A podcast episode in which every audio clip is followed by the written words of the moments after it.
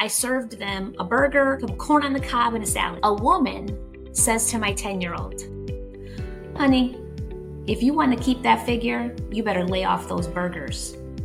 And yeah, see your eyebrows just went up. Me too. Mm-hmm. I felt I felt rage. This moment is where I felt like everything has to change and it has to start with me. It's a vicious cycle that goes out on there and I hope everyone who's listening is starting to open their eyes if they haven't already. And constant commentary on you're lucky to have a small waist. You're lucky you're so small. I was in the sixth grade. Um, a family member told me, You better maintain that body or you'll never be able to keep a husband. It's indeed doing all of this because people tell you to rather than what you want it to look like. You look around and you see what other people are posting, and you're automatically think that's what you need to do too. Like wanting people to accept me, but I was my biggest rejecter. That is so powerful. when we were talking earlier, I was saying how many goosebumps I was was having every time you spoke. A very long 19 year journey, um, I had to learn that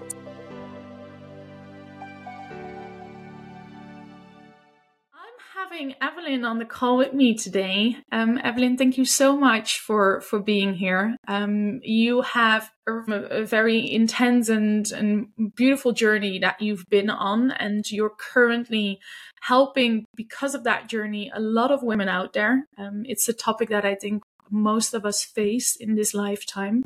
And um, yeah, without me explaining too much about your journey, I would love to hand it over to you and um, for you to share with the audience a little bit more about your journey so far and what has brought you to where you are today.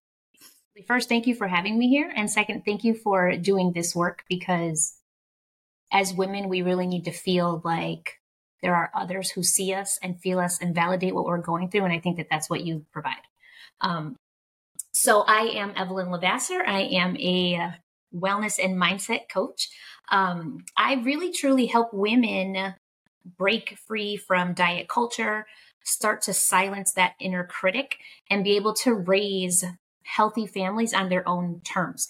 Um, and I say that because I was the woman that was completely attached to everything about diet culture, shrinking my body, trying to find acceptance, desperate for validation from everyone else, but truly um, like neglecting myself, like wanting people to accept me, but I was my biggest rejecter. Um, and through my work and through a very long, long dieting history, I had to learn that searching for a program, searching for a smaller body, looking for the answers outside of myself is exactly what kept me stuck in a cycle of losing and gaining and shaming and feeling guilt and then trying again and feeling worse the next time around. Um, so through a, a, very long 19 year journey, um, I had to learn that my body is a reflection of how I feel about myself. And the more that I wanted to heal the outside, I had to understand that the the only way to get there truly and sustain it was to heal the inside. I had to learn to accept myself. I had to learn to qualify my character rather than focus on my exterior. I had to fall in love with my heart, right? Like mm-hmm. at at 45 years old, I can finally look in the mirror and just see me, not my flaws, not my rounder cheeks. Those things are irrelevant because I love me. Um, but that was the journey. The journey was getting there because I was self conscious. I was uncomfortable. I was extremely critical. And I was always living for what I thought people wanted me to be instead of who I actually was. I didn't even know myself. It's like I traveled life with a mask on, constantly mm-hmm. Blending in, constantly fitting in, constantly being who I thought I was supposed to be, um, and never really knowing me. Yeah, I, I I said it to you before. When I hear your story, there's so many elements that I can relate to, and that I know that there are friends around me that can relate to this as well. And what I think that really stood out for me too is that you mentioned that throughout your journey, especially in the younger years, you were commented on your your really athletic physique and that that was one of the reasons as well that you became so very conscious of maintaining that as such which goes to show how careful we need to be with what we're saying to others and what we're commenting on um, too. Mm-hmm. Uh, I was just going to say, yeah, as as a little girl, like I played softball and I did cheerleading and I was just super athletic, and it was the constant commentary on you're lucky to have a small waist. You're lucky you're so small. I even had a family member once tell me, I think it was about 11 years old. Yeah, I was in the sixth grade. Um, a family member told me, You better maintain that body or you'll never be able to keep a husband. Um, and it's so strange because as a little kid, as a child, you don't wake up and say like oh i really hope everybody thinks i look good. Um, you wake up and it's like i want to play i want to run i want to have fun. Like you're looking for joy all the time. As a child you just look for joy. But those messages started to make me wonder like there's something important about this. Like even though it was very strange to hear it and i couldn't connect to like what do you mean i have to keep my husband by being small? It didn't make sense but it still planted the seed that my appearance was going to determine how good my life was. Um, and that's the disconnect. And, and I feel like you hit the nail on the head in realizing that those comments, even if we don't mean them negatively, we're planting seeds hmm. for our children. We're planting seeds in other women. And, and especially when you're little, there is such a, their children are so malleable you know? And and when you make comments that make them question themselves it's shaping a later version of them. Mm-hmm. um so i try to be very intentional about never talking about not only my own body about other women's bodies or my daughter's bodies. Like i focus on their character. I even go as far as this may sound strange but i go as far as not telling them that I'm proud of them immediately. And what I mm-hmm. mean by that is when my girls do something hard, um, I don't just turn around and say, I'm so proud of you, because I feel like that forces them to always search for outside validation. They need mommy to be proud, but they don't know how they feel. So in, I intentionally, when they do something great, I will, yes, make a big deal like, oh my gosh, tell me how you feel. Like, tell me, what are you, what are you thinking right now? Like, I can't believe you just did that. What were you thinking? And I let them tell me what they're feeling in that moment. And then I'll say, are you proud of yourself? Then I can say, I'm proud of you too. But I always want them to know who they are first and to feel pride in themselves first before ever wondering what mommy thinks. Oh, that is so powerful. when we were talking earlier, I was saying how many goosebumps I was was having every time you spoke, and I have the same now. I think, yeah, that is eh, literally nailing it on its head. How important it is for those younger people to first check in with themselves before we tell them that we're proud or we should be proud uh, or that they should be proud on something like yeah it's what matters is their feeling and how how it makes them feel. Yeah. Oh i love that. Exactly exactly. So tell me a little bit then you yeah you have the 19 years of of that journey that you went through. What was the the, the moment i guess where you really went like okay something needs to change? I feel like those moments kind of came slowly and mm-hmm. intentionally. Um, it was like little nuggets of lessons that I learned along the way until I had like the huge aha about myself. So I got married at 27 years old. My husband wanted children immediately, and I was more like, I want to wait a few years. Um, and when we finally decided to try, I had a loss very quickly. And then we tried again. Our doctors explained that that is normal. Um, and even though it felt shocking, I still felt very hopeful so we tried again, and this time I carried um, almost three quarters of the way through my pregnancy, and then I suffered my second loss. And that really put me on a negative spiral. It made me question my body. It made me question my purpose. I had always believed that I was meant to be somebody's mother. Um, it made me like not trust. It made me not trust my own body more. Like I already didn't trust my body, but it made me not trust my body more because I felt that baby inside of me. And, it, you know, it didn't make sense when I go to the doctor and they're like, I'm sorry, there's no, your, your pregnancy is not viable. Um, so it took a, it took almost a year of my husband and I having very, very difficult conversations, having some ugly nights of just falling apart. Um, when we finally tried again a year later, I maintained my pregnancy. Um, and in uh, 2009, I had my first baby girl. And I have to tell you, like going through what I went through, I can't really say that I even loved being pregnant because mm-hmm. my pregnancy, it was beautiful, yes, but also it was laced with fear. And I feel like the whole time I kept waiting for somebody to say, I'm sorry, she's gone. I'm sorry, she's gone. Um, so when the doctor actually placed this baby next to me and I heard her crying, it was like I took a deep breath, my first deep breath in a very long time. And that when I held her was literally the first time I connected that I'm actually taking her home. Like I did this, we did this she's real. Um, and I remember telling God, just thank you. Thank you. And I am going to keep my promise to you. I am going to be an exceptional parent. I am going to make sure that my daughter is raised feeling things about herself that I could never feel about myself. I'm going to do that. And I did, right? I always spoke to her character. I always um, made sure that she was comfortable and confident, but mm-hmm. also compassionate toward others and herself. Um, three years later, I had my second daughter, Mia.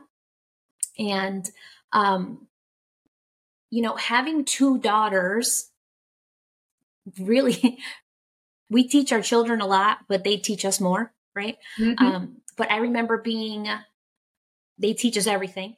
Um, I was at a picnic my whole family was at a picnic one year. Jaden was 10. Jaden's my oldest. And this moment is where I felt like something had to, every, no, not something, everything has to change. And it has to start with me. Um, we're, we're having, a, they're swimming and I'm like, okay, let's go get some lunch. And I served them a burger, some corn on the cob and a salad. And a woman says to my 10 year old, honey, if you want to keep that figure, you better lay off those burgers. And yeah, see your eyebrows just went up. Me too. Mm-hmm. I felt I felt rage.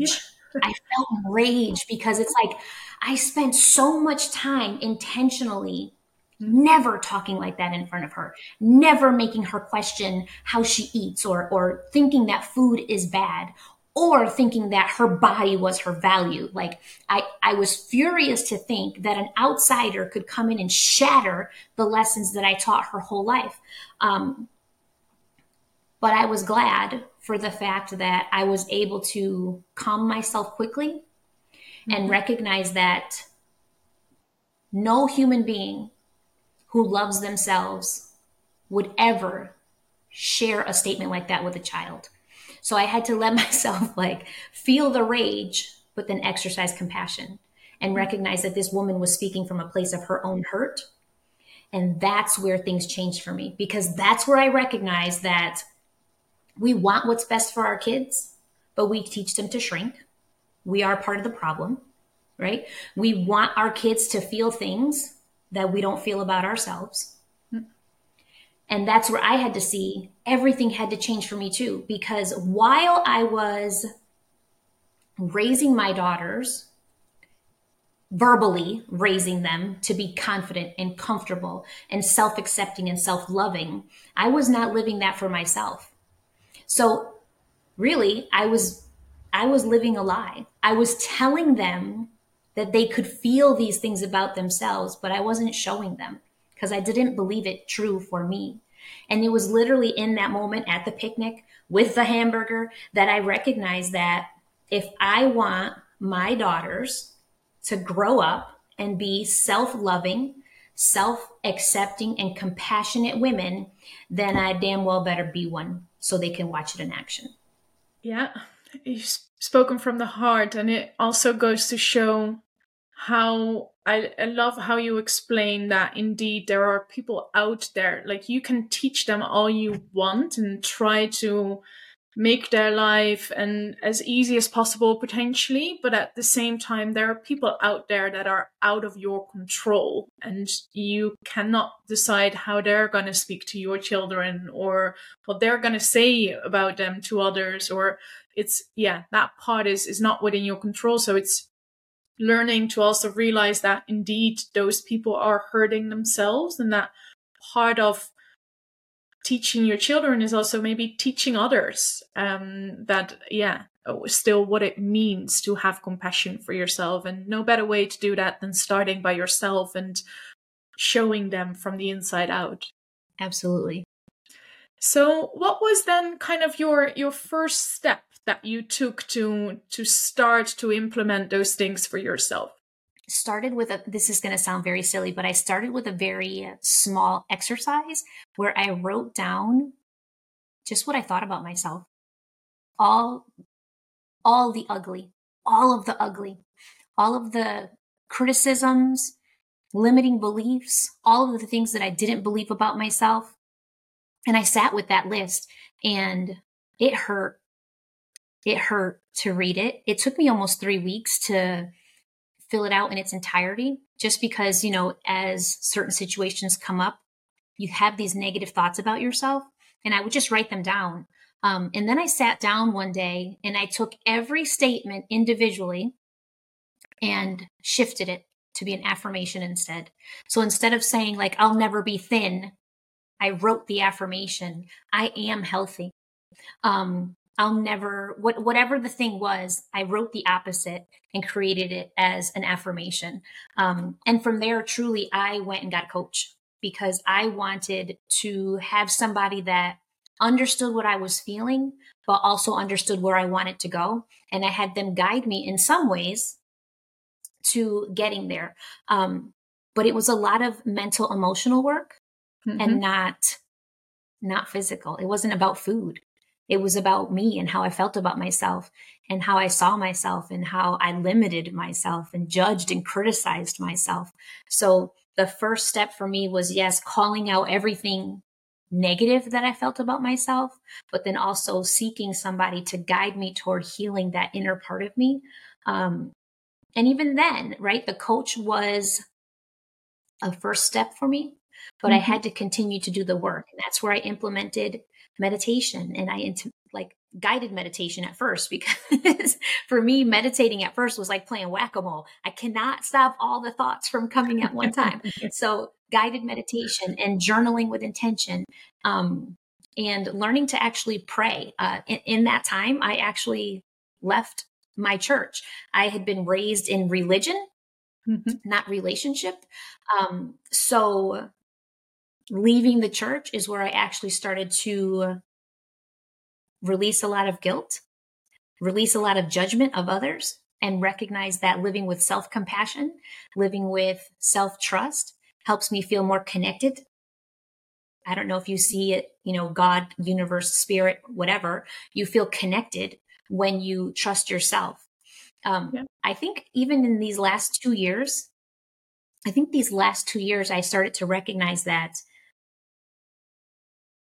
feeling self conscious and feeling unattractive and feeling unworthy are all just, it's literally like your soul knows who you are, right? Mm-hmm. You're born with this part of you that you're, you're born whole. It's the outside noise that kind of separates us and disconnects us. But living so uncomfortably was literally like my soul knowing who I am, but my mind keeping me living a lie you know, yeah. and finally like releasing all those outside thoughts and releasing all the judgments and, and shoulds that were put on me by everybody else, not myself. And finally, like seeing myself for who I am, it's like, it's like my soul said, it's about time. like, thank you for coming back to me. I love that. I can so recognize this in myself as well, especially that journey of, okay, starting to understand and have the awareness around what's actually going on in your mind. What are you telling yourself? I think that is such a big one because there's so many thoughts and belief systems that we're just following along because they're there and we never question them. But actually asking yourself and put it down on paper so it's visible visible and it's out of your mind makes it come to life and makes you see yourself in a different light already without even doing anything with it. Just the awareness of it made such a change and then mm-hmm. realizing how often you say these things to yourself subconsciously. I still am sometimes amazed. Like i've gone through a lot of that healing process and learning about and creating um, more awareness around all of these elements and i'm still catching myself sometimes saying things to myself where I'm like, I've been working on this for the past five years. How come that I'm still saying this? And that's just showing how ingrained and how deeply covered it is. Um, so yeah, just that awareness piece was for me as well one of the the big things. Um, does that mean, in regards to meditation, now that you do more silent meditation and do your own meditation? I, I am starting to incorporate more silent meditation, but those are in small, um, like small spurts. I do prefer a guided meditation. I love the guided meditations that keep me connected to literally what my body is feeling, um, yeah. even visualizations like um, allowing my energy to rise, raising vibrations. Like all, I love the I like to start my day with that um, mm-hmm. after my coffee, but I do love to start my day with that because um, it's just like the the I know the power of my mind. I know the power mm-hmm. of my thinking, and I want to set myself up for success every day. So if I can start my day seeing you know, seeing myself rise, seeing myself where I want to be, it feels easier to get there. Yeah. Yeah. But we, I wanted to mention too, like when you talked about like the power of our thoughts, right? And the power of like that, the fact that subconsciously we're constantly repeating stories in our mind that aren't even ours, right? And that's yeah. why I feel like with my clients, the work is not just in your mindset. Like you have to work on the health and the mindset simultaneously. Mm-hmm. Because mm-hmm. as you start to implement a healthier lifestyle, and I don't mean dieting by that, but as you start to implement a healthier lifestyle, meaning you're making choices for yourself rooted in acceptance and love. But I will always see our, our very first week. This is just an example. Our very first week together, we always kind of, um, just brain dump all the dieting things that we've tried and all the rules that we've heard. And we get really into the discussion about how those rules, those guidelines take up a lot of mental space. Um, mm-hmm. And really, they're not effective for our health. They perpetuate that cycle of going, you know, back and forth. Um, so that's like working on the mindset and the thoughts, but also implementing simple strategies that are effective. And every single time, there has not been one client that I've worked with that by the end of week one, they didn't say, I feel like I should be doing more. I feel like I'm not doing enough. And that right there just lends itself to the idea that we believe healthy mm. has to be hard. That the more we deprive ourselves, the better off we are. Or if we had a really crappy day and you're like, damn it, I starved all day long. I am starving. And then there's a part of you that's like proud of yourself. I did good. I did good today because I didn't let myself have the things I wanted, right? So it's literally unpacking all of those thoughts in real time that helps you truly connect to your own body, to truly connect to your own intuition and your instincts. Because all those rules, everything that we've learned around food, for those of us that are chronic dieters or were chronic dieters, everything that we learned is rooted in disconnect. Yeah. So, how can you recognize that disconnect? When it doesn't feel good. Like if you're saying to yourself, you know, Evelyn told me I should not eat any carbs and I should not have any sugar and that dairy's the devil, right? this is an mm-hmm. example. And you go through the day and you tell yourself for breakfast, like, I'm going to have eggs and I really want toast, but I'm not going to have it because Evelyn said no. When you finish that meal and you still feel like, oh, something was missing, or I wish I had something else, that right there is a disconnect. You did what I told you to instead of what you wanted. So it's just a sign there that you trust me more than you trust you. Yeah. So anytime it doesn't feel good, anytime it feels forced, that's you're literally going against yourself. And this is the other thing. So many of us believe we don't know how to listen to our bodies. We don't know what our body's saying. Like it, it, it almost feels foreign. Like, what are you talking about to listen to my body? And I will argue you do listen to your body all the time. If you are thirsty you don't say to yourself, Evelyn said I should only drink water every four hours. I'm not going to have water. You get up and you have your water. If you're exhausted, you don't say, Evelyn said I can't go to bed till nine o'clock. I'm not going to bed yet, right? Even if you like drink a ton of water and you need to use the bathroom, could you imagine saying to yourself, Evelyn said I should only use the bathroom every three to four hours? We're taught to trust our bodies in every aspect of what we need except when it comes to food. When we were little, I don't know about your house, but in my house, you sat at the table and you didn't get up until your plate was empty, right? You mm-hmm. had to mm-hmm. eat all the food. Or if you wanted dessert, you had to finish your dinner first to earn it. And those connections that we made as little kids were we cannot trust our bodies to tell us we're done eating. We have yeah. to trust the adult because they know better than us which is why it is so easy to fall, you know, prey to a diet program because it's like, of course I can trust her to tell me what to do because I can't trust me. Yeah. So we really do know how to listen to our bodies. It's just there's so much misinformation clouding our thoughts around food. Yeah. And it's and recognizing that. Go, ahead. no, you continue. No, it's, just, it's like the, the awareness, that recognition, that initial feeling of, is this thought even mine? Does this even feel good to me? Um, it's that first step, that awareness, that uncovering, that unlearning that gets you like to the food freedom you actually desire. Yeah, and I also think there's an element of if you look back to when we were babies, like we would cry. That was the moment you would get food because we would cry. That was how the parents knew she was hungry. So it's our bodies that would tell us at that point as well. So it's it's so hard to believe that indeed as we grow older and we start to eat anything different than drinking milk, that all of a sudden someone else starts to decide for us what it looks like to eat yes. in a certain way. And even to tell you what time to eat and how much to eat and when you're done. Um, and I'm not saying those things are bad, right? Like, I don't think my parents intended to give me a disconnect with my body. Like, they were trying to feed me. They wanted me fed before I went to school. They wanted me to have dinner so that I was nourished, even to sleep. Um, but also the strict and rigid rules around it is what kept me disconnected. Um, so I'll just give an example. Like for my daughters now, um, I will say like I cooked dinner, dinner's ready. If they're not hungry, I don't make a big deal of it. Don't eat.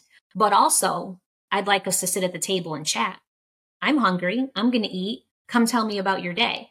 Um, so we still have the family connection, the element, but if they're not hungry, they don't eat. They'll eat when they're ready. And then they just clean up when they're ready. So it's a matter of yes i want us connected yes i want us having conversation at the dinner table but if you're not hungry don't eat yeah. You, your body will tell you when when you want to. Yeah and i i wonder if it goes bigger as well. You mentioned obviously when when you were little as well and the same for me like your parents want you to have food before you go to school and then you have a lunch break and that's when you need to eat because otherwise you go back to school again or are in a lesson and you're not allowed. So it's almost bigger than that as in like the the society needs to help with this piece as well and open that pot up where okay if you're not hungry before school allow them to eat something during the class if that's what's needed right um mm-hmm. so that y- you mm-hmm. start to indeed learn more on how to trust your body it's the only way of breaking that cycle yeah. um as i view it yeah, I agree. I, I, I actually feel very fortunate that my youngest daughter's school, um, they're allowed to have snacks in class. So like there's some days like yesterday she woke up, she's like, I'm not hungry. I'm going to have a yogurt. Um, cause I don't want to get a bellyache. She, she's good about reading her body and she takes medication for her asthma. So, um, she has to have a little something in her belly before she takes her medicine. But, um, she just packs a snack and her teacher said, as long as you're not getting food all over your work, you can have your snack. Um, and I and I love that because it teaches her to just kind of focus on what she's feeling instead of like eating to a timer. Breakfast at a certain time, lunch at a certain time. Um, but I totally agree with that. That our our system is not set up mm. to let us trust ourselves, to let us decide for ourselves what is best. It's always about what's an expectation instead of what our body tells us.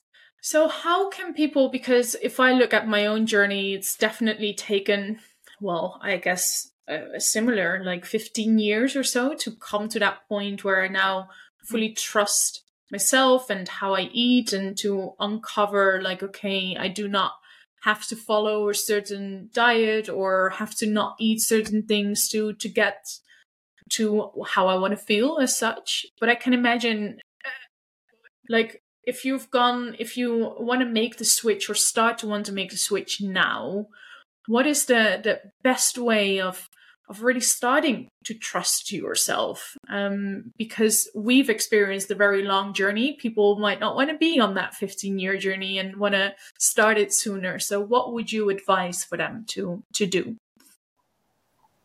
Yeah, I think too that the other part of that is that when we set ourselves up, right, we get we I'm going to go hard on Monday. I mean, I used to say that to myself all the time. I'm going to go hard on Monday. I'm going to cut out all my carbs. I'm going to go to the gym 6 days. I'm going to, you know, all the list of things that I was going to do. And really, if you think about that, all I did was sabotage myself over and over and over again because I tried to overhaul my entire life at one time.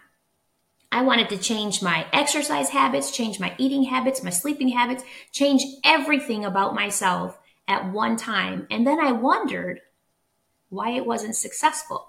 Mm-hmm. Like, if you really want to make a change, yes, it starts with a decision first, right? It has to be like, I am, I am just ready to feel good. I'm just ready. I want to be here for my kids. I want to watch them grow up. I want to be able to like run around the park with them. I want to go to my daughter's swim meets and jump up and down and scream. Like, I want that. But that has to start with something small. And it has to start with something small that I can do consistently with ease. If there's not ease and effectiveness working together in whatever you're trying to do, you'll never sustain it when it's too hard and it's too many things at one time it's just a it's like a recipe for sabotage a recipe for failure because our lives are already hard. We have so many decisions we're making in a day and so many responsibilities and so much overwhelm. When we try to turn around and add 10 changes. We can almost guarantee most people are successful for three weeks in making those changes. And after three weeks, you fall apart. So, first, a choice. This is what I want for myself. And this is one small step that I can get myself closer there.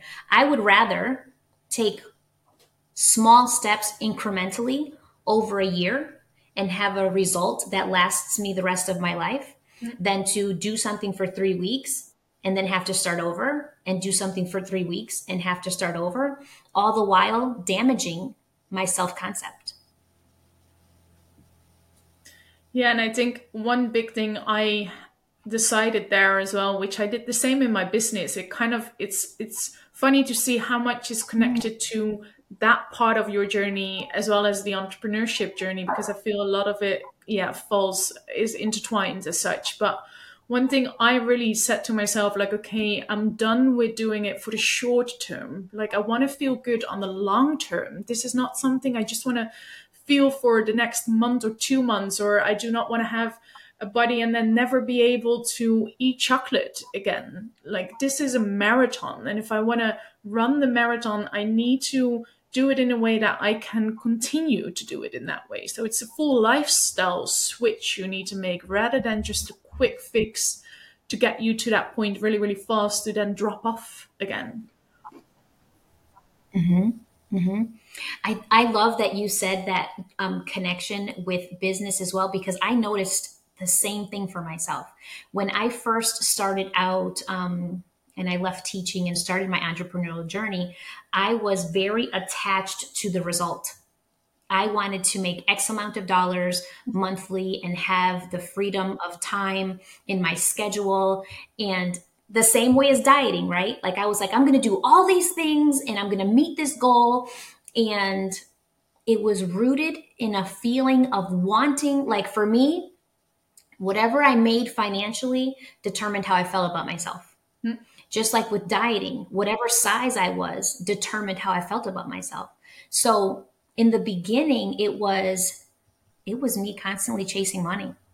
Like yes, I was helping people in the best way I knew how at the time, but so much of what I wanted to feel was rooted in how much money I made. So the same with dieting, it was like the more I worked on my heart and healing myself, the more I impacted people positively, the better I felt about myself, the more I helped women to see themselves, and the more my business just grew naturally, as opposed to forcing it and and wanting the instant result. Yeah, and I think it's so powerful what you said there is like recognize every single day that you've done it, that you've done it so that you you build that muscle again because most of the time we lose trust in ourselves because we tell ourselves we're going to do one thing and then we end up not doing it or we do it 3 days and then we skip it again and it goes in a back and forth cycle because we do not trust ourselves as such um, but by setting one simple goal and just sticking with that one goal for a little bit instead of trying to do 10 things at the same time can really start to indeed grow that muscle and make you become more trustworthy and for yourself as such. Yeah, I think too that the other part of that is that when we set ourselves up, right, we get we I'm going to go hard on Monday. I mean, I used to say that to myself all the time. I'm going to go hard on Monday. I'm going to cut out all my carbs. I'm going to go to the gym 6 days. I'm going to, you know, all the list of things that I was going to do. And really, if you think about that, all I did was sabotage myself over and over and over again because I tried to overhaul my entire life at one time. I wanted to change my exercise habits, change my eating habits, my sleeping habits, change everything about myself at one time. And then I wondered why it wasn't successful. Mm-hmm. Like, if you really want to make a change, yes, it starts with a decision first, right? It has to be like, I am I am just ready to feel good. I'm just ready. I want to be here for my kids. I want to watch them grow up.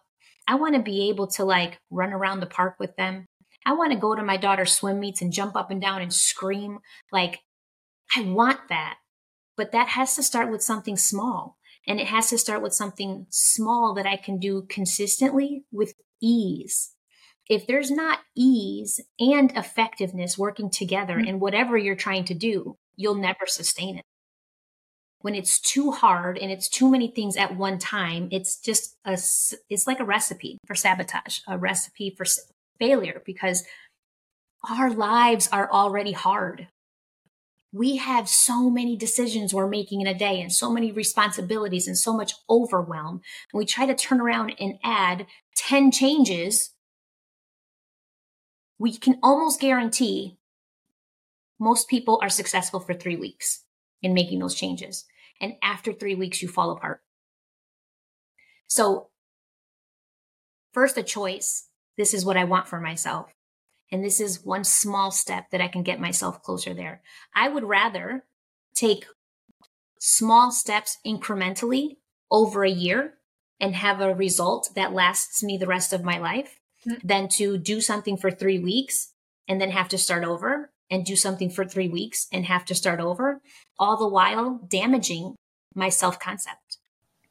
Yeah, I can totally recognize that. And I see that with a lot of my clients too. Um, it's kind of also what's being put out there on, on social media a lot, like get instant results within a month, this many, yeah. this amount. And I think it's the same for the dieting culture as such, or just uh, the health and the fitness world where there's a lot of that going on because it sells. That's what people. Yes buy. If you tell them that within six weeks they can have a completely transformative body and um, exactly the body they want, that's what people will be eyeing on and be like, okay, I need to have that. Um, whereas there's not mm-hmm. really being thought of as much, and thankfully it comes up more and more. But also, what the difference in everyone's body and life is. Everyone's physique is different from the moment they're born. What I eat might affect you completely different. Um, and uh, what for one works with working out doesn't have to work for another. And I think that's another really big important element that we see those really nice pictures on on so- social media and all of these stories that people tell you but whatever works for them does not have to work for you so it's again so important to come back to who you are as a person and follow your own guidance and intuition and trust yourself that you can make the right decisions that will get you to where you want to be. Mm-hmm. I, I love that you said that um, connection with business as well, because I noticed the same thing for myself. When I first started out um, and I left teaching and started my entrepreneurial journey, I was very attached to the result. I wanted to make X amount of dollars monthly and have the freedom of time in my schedule. And the same way as dieting, right? Like I was like, I'm going to do all these things and I'm going to meet this goal. And it was rooted in a feeling of wanting, like for me, whatever I made financially determined how I felt about myself. Hmm. Just like with dieting, whatever size I was determined how I felt about myself.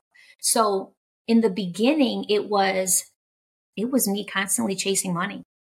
Like, yes, I was helping people in the best way I knew how at the time, but so much of what I wanted to feel was rooted in how much money I made. So the same with dieting, it was like the more I worked on my heart and healing myself, the more I impacted people positively the better I felt about myself, the more I helped women to see themselves, and the more my business just grew naturally, as opposed to forcing it and and wanting the instant result. Yes. Yes. And I even when you start thinking about even like a lot of the diet rules and things that we've been told, like um, I've been told constantly, like everyone needs to drink a gallon of water a day. And I think about it just just logistically. First of all, a gallon of water is a lot of water. But if my husband is a foot taller than me, how could we possibly have the same needs? Right? Like, how could his body need what mine needs? Um, so when you start to really like break those those thoughts down and break those rules down, you start to recognize that in diet, in body identity, and even in business, the marketing is meant to play on our insecurities and to really like try to rope us in with this desire that we have. Um, but truly, even bigger than that, because those tactics fail, it keeps us dependent on them. Like the diet industry is so strong because we keep going back. And these other coaches, these marketing coaches that are promising you make a million dollars in your first 30 days, they are making a lot of money because we try and fail and then go back to them and say, it didn't work, help me more. When really, every time we put all of our time and energy into following somebody else's words other than our own, We further the disconnect. We bring us further away from what we actually desire. And we sabotage our results over and over again. Yeah, I I cannot agree more to everything you just said. It's it's a vicious cycle that goes out on there and I hope everyone who's listening is starting to open their eyes if they haven't already and indeed starts to ask themselves like okay maybe instead of following someone else all of the time let's use it for maybe guidance or inspiration but let that person who might help mm-hmm. you on that journey rooted back to who you are and what feels good to you. I think that is so important for um yeah for working with a coach or with a mentor or someone who helps you on that journey because like you mentioned earlier i'm a huge advocate of having someone there helping you out whenever you go and, and want to make a change no matter what area of your life that looks like but it's important that they're not enforcing elements on you because it feels good for them. No, it needs to feel good to you as a person. And um, that's what they should really hone in on as well, in my opinion. I totally agree. I feel like the um, I feel like the deciding factor for what makes a good coach a good coach is that they actually are able to guide you to make your own decisions you know I, I, say all the time for my clients that come to me for like wellness my ultimate goal for you is to not need to work with me anymore you know i want you to leave our program or our time together trusting yourself and recognizing that you're the one who gets to make decisions for you um, and yes like my job is to help you unlearn the things that are keeping you back to you know, help you connect with habits that actually feel good to you, to help you to help you recognize who you are, right? Like that's what I want. I want you to see you for who you are underneath all of those like limits and negative thoughts and if I can do that, my job is done because now you can trust yourself and choose to move forward. That being said, for me, I never want to not have a coach again. Mm-hmm. I always want to be guided by somebody who is helping me elevate in some part of my life. And, you know, maybe sometimes it is a life coach, maybe sometimes it is a business coach. Um, it's different for me, but I never want to just be comfortable staying where I am. I want to grow in community, in comfort, and guidance. So I love the idea that the people that I work with just help me be more of me doing what feels aligned with my purpose, not theirs. Yeah, I couldn't agree more. It's the same for me. I, I cannot imagine my life without anyone there to also challenge me. Like, yes, I've created a greater awareness of myself, and yes, I trust myself and I can follow my intuition at this point, but it doesn't mean that I always know what's necessarily always best for me. Sometimes you need someone there that can shake it up a little and ask you the difficult question because you're not ready to ask it yourself yet. Um, and I, I think that's so powerful and it's what helps you to keep moving in life and keep exploring more of life as well. I find it just coming bigger and bigger and um, more enjoyable or fun along the way as well.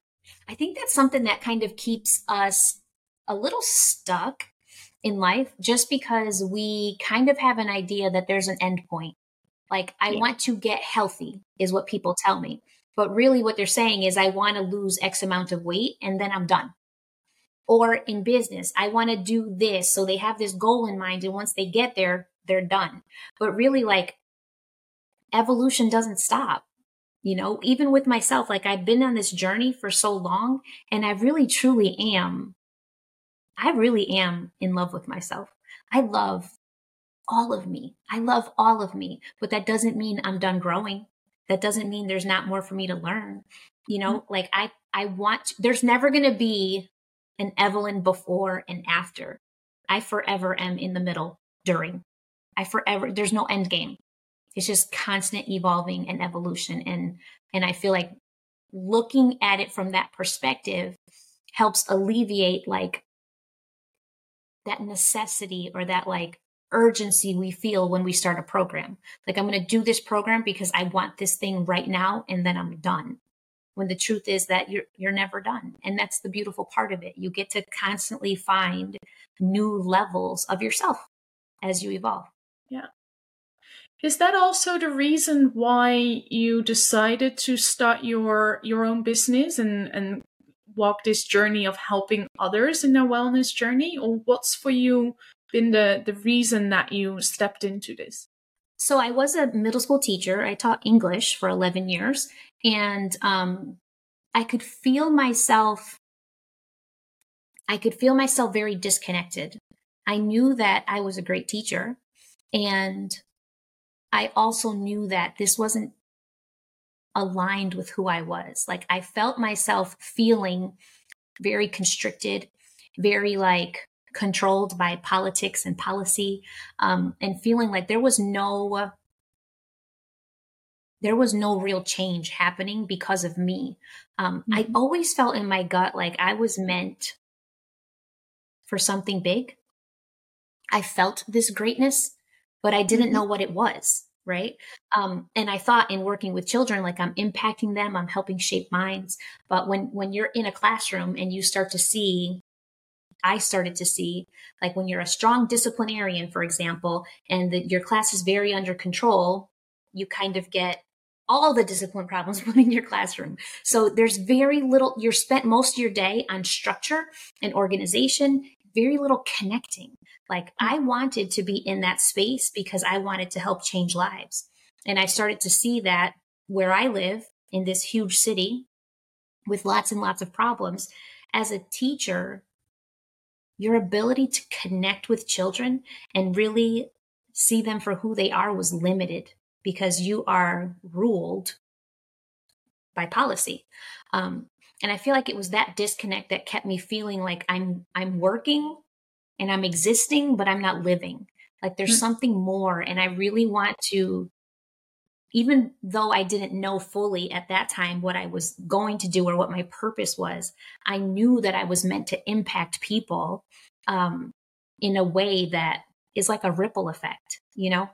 And now, now I can see that when I help women, when I help them uncover who they are truly and help them find their version of health, that that freedom that they gain impacts their relationships it impacts their families it impacts the way they parent and literally like begins this healing for generations. So when i look at my work now it feels like damn this is impactful and that's so beautiful. And uh, we spoke about this briefly before as well how how so ingrained our thoughts and beliefs are due to what we've got from our parents and our grandparents and and people above us um, in our generation as such. So how beautiful is it that you can now actually make an impact in stopping that by by healing this generation or the people that you're working with so that their children indeed and the loved ones as well are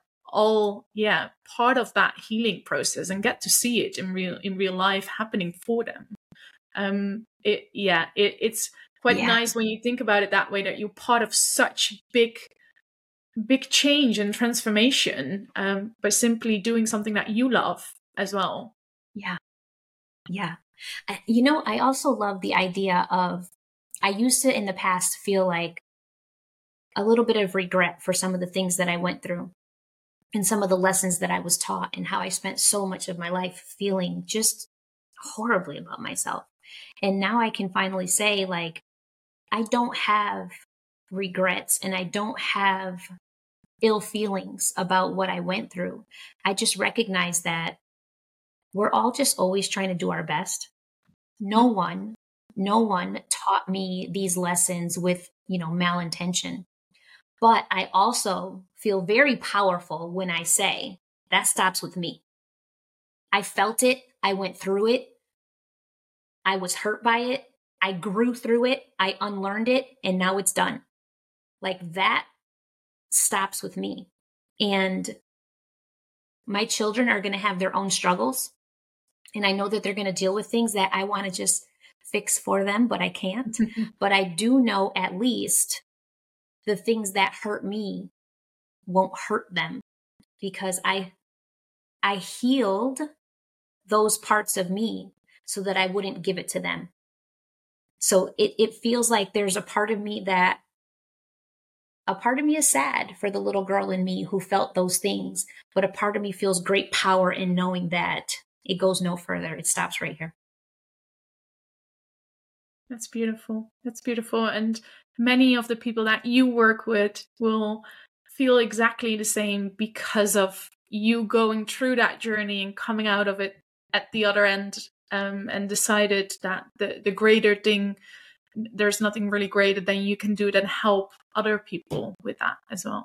So the the entrepreneurial journey as such from what i've seen with most people it's um it's in, like you were mentioning before it's indeed that feeling inside like i'm i'm meant for more and for greater but then actually making that step and starting that journey um, can feel quite overwhelming and scary. And um, even if you take it from a lot of um, excitement at first, that can dwindle quite quickly because it's, again, not a journey that is very light and always as fun. It can be very tough as well. Um, how have you experienced that? Oh, I would say yes to all of that. I started with excitement, like, oh, I'm going to do this thing. I'm going to be my own boss. I'm going to make my own hours. And um, very quickly was like, but how? uh, how, how do I do this? And um, also, I think when you're first starting out and you're not entirely clear on who you are, mm-hmm. um, that shows up in your work. So my messaging was not clear. My, um, along with my messaging, also my program wasn't clear.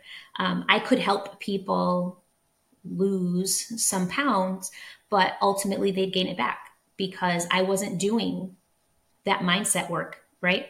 And then there's the other part of it where I was reaching out for help, but the wrong kind of help you know i'd have a coach say to me or not even a coach just someone that was in the business say like what what you need is a really strong website because then then you'll convert. So i built a website but my messaging was unclear so my website didn't convert. Oh what you need is a really um, strong funneling system. Okay so i went through and built out the whole funneling system and my messaging wasn't clear so my funnel didn't convert. Um, you know and, and what you need is to hold webinars and what you need is to make a low ticket item. And what you know all the what you need what you need i was following everyone else's um everyone else's ideas of what would what was finally going to work for me. And not really recognizing all the while that my message was unclear how i felt about myself was unclear how i was actually getting women to where they wanted to be was unclear I was speaking to their struggles and attracting struggle. Instead, when I started to speak to their desires, I started to attract women who had thought about their desires, who thought about what they wanted differently for themselves, who were actually already on a mindset journey, right? So it was with time and clarity that I was able to take some of the ideas that I learned in the past but use them for what felt good for me. I mean, I even had a coach that told me, you need to post five times a day and email at least twice a day. And oh my goodness, I would spend hours making Canva, um, Canva photos or Canva documents and then putting them on later.com and auto posting to Twitter and Instagram and Facebook and, you know, just exhausted exhausted, and resentful. Like I was like, I don't even like this anymore. I don't even want this is exhausting. And still not seeing the return on my investment. So when I dropped that website and when I said, I don't care about this funnel, and when I said, like, I'm not going to do things the way that you said I have to, it was like I could just speak. I could just be me. I could just get on social media and share something that felt good to share about, and then let the conversation take off naturally from there. Um, it was literally releasing everybody else's rules and expectations and saying, I'm going to just relax into this and do what feels good. that then I started to see clients attracted to my work instead of me forcing them to come to me by, you know, making promises about exterior stuff. Yeah, and I guess what comes into that as well, what I at least see is, and what I what I hear from you is that authentic alignment with yourself, because you were probably speaking to something that didn't really feel as authentic as you maybe wanted it to be, but you did it because you look around it's what we discussed earlier. You look around and you see what other people are posting and you automatically think that's what you need to do too. Um, but it's not your voice and it's not how you want to come across as such. And um, that's what i've personally have experienced and that's mm-hmm. what i see with clients happening so much that it's indeed doing all of this because people tell you to rather than what you want it to look like. Yep also i had a story in my mind in my in the past i labeled myself a fitness coach. And in my mind i had to talk about what to eat how to exercise and all those things. And and like i would make posts and be irritated with myself after. Like i don't want i don't want to talk about this. But then i would tell myself but you have to because this is what you do.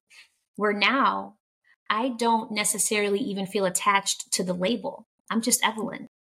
I'm just Evelyn. I don't care what kind of coach I I'm just Evelyn. And I make a living being me and helping women be themselves too.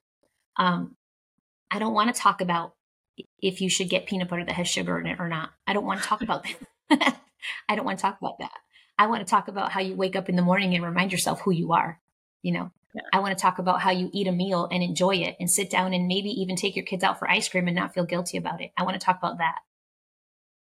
So is this attachment to I have to do it this way because this is what I'm supposed to be doing when it made me resent the very thing I was trying to build. Yeah. So would that also be your biggest tip for starting or newly entrepreneurs who are most likely on their journey indeed doing maybe things that they think they should be doing or feeling frustrated or not seeing the results. What would your tip as an entrepreneur be for them? I think that my greatest tip for anybody trying to move forward in this space is to be really connected to who you are because your intuition will guide you. And really not to be not to be attached to an outcome. Mm-hmm. Just always choose what feels like the next best step for right now. And the rest will continue to reveal itself. Like as you continue to make small steps and make moves and start to see some wins, it'll become clearer and clearer what you should do to move on. But the outcome may actually come out completely different than you expected to begin with. So if you can focus on the right now what you can do today. Don't be attached to what it's going to look like in a year. Yeah. Yeah, I think that's so powerful. It's good to set intentions and goals, but indeed, not being attached to it is what makes yeah is the key here to to detach from the outcome and see look at it objectively um that's what i yeah what i found had to help me the greatest in my business as well just do what feels good and take action. I do think it's a fine line between, okay, how much am I going to sit back and maybe relax into it a little bit? And how much am I pushing myself forward because I know this is what I need to do? Um, but it, mm-hmm. it all comes up to the same point, really, like focus or have a, have a goal where you're working towards to, but at the same time, do not focus on it too much. Yeah. Yeah. I mean, I feel like that, you know, it is that I want to have a successful business. I want to impact as many women as humanly possible. I want to I want to impact homes around the world. I want I want all of that. But also like how do I get there? By doing something small today. By putting my name out there, by being aligned with who I am. And then, you know, you take steps. You join programs. You join um, Facebook groups where you make connections like we did. Um, and that was just an authentic connection. You know, you mentioned something, someone recommended me, we hopped on the call. Um, yeah. I feel like just being you, just speaking your mind, but knowing what you want to do, right, is the best first step. And then the small steps will continue to reveal themselves as you go along. Strategy is great and necessary, but also so is clarity. Yeah. And the strategy is irrelevant if the clarity is not there. Yeah, I agree with that. Totally agree with that. Well, on that note, I think um, we've we've covered a lot today. So many useful nuggets. I already cannot wait to listen back to this episode and and um, yeah, and and just take it all in uh, again. But before I want to finalize, I want to um, make sure that the people that are listening to this have uh, the place to to find you and to to reach out to you and to learn more about how to work with you. So what would be the the best place for them to yeah, to find you? So I am on um, Facebook, just my name, Evelyn LeVasseur. I'm also on Instagram, but I spend a lot more time connecting on Facebook. Um, and you can go to evelynlevasseur.com. And um, yeah, that, that that's about it. I am also releasing a podcast next month, and um, that should be up on Apple, Spotify, and Amazon. It's called Minding Mine. That's exciting. Can you share a little insight about what it's going to be about? Oh, yes. So, Minding Mine, it's almost a play on the words minding your business. Um, because I don't see mind we we use the term minding your business or mind your business as stop being nosy.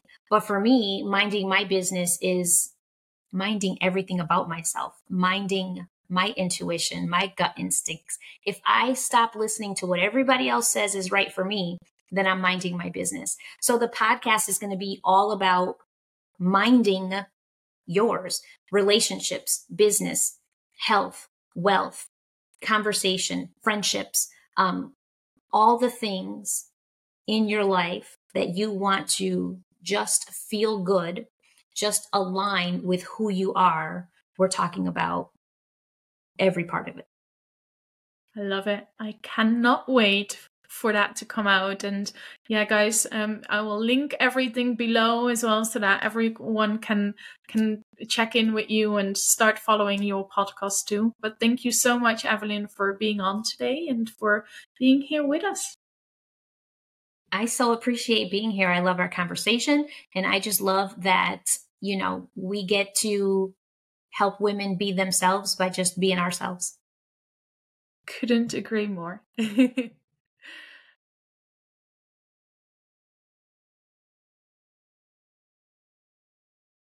wrap up another episode on the Stories to Remember podcast, I want to thank you for being a part of our community. It's your support and engagement that keeps me going. I would also like to request a small favor. If you found value in this episode and enjoyed our podcast so far, I kindly ask you to subscribe. Your subscription not only means the world to me, but also helps me to expand the reach connect with more incredible guests, and continue sharing inspiring stories. Furthermore, your engagement and feedback are invaluable to us, so please do share your thoughts on the podcast. For now, once again, thank you so much for tuning in. Stay inspired, stay motivated, and I can't wait to have you with us next time. See you then.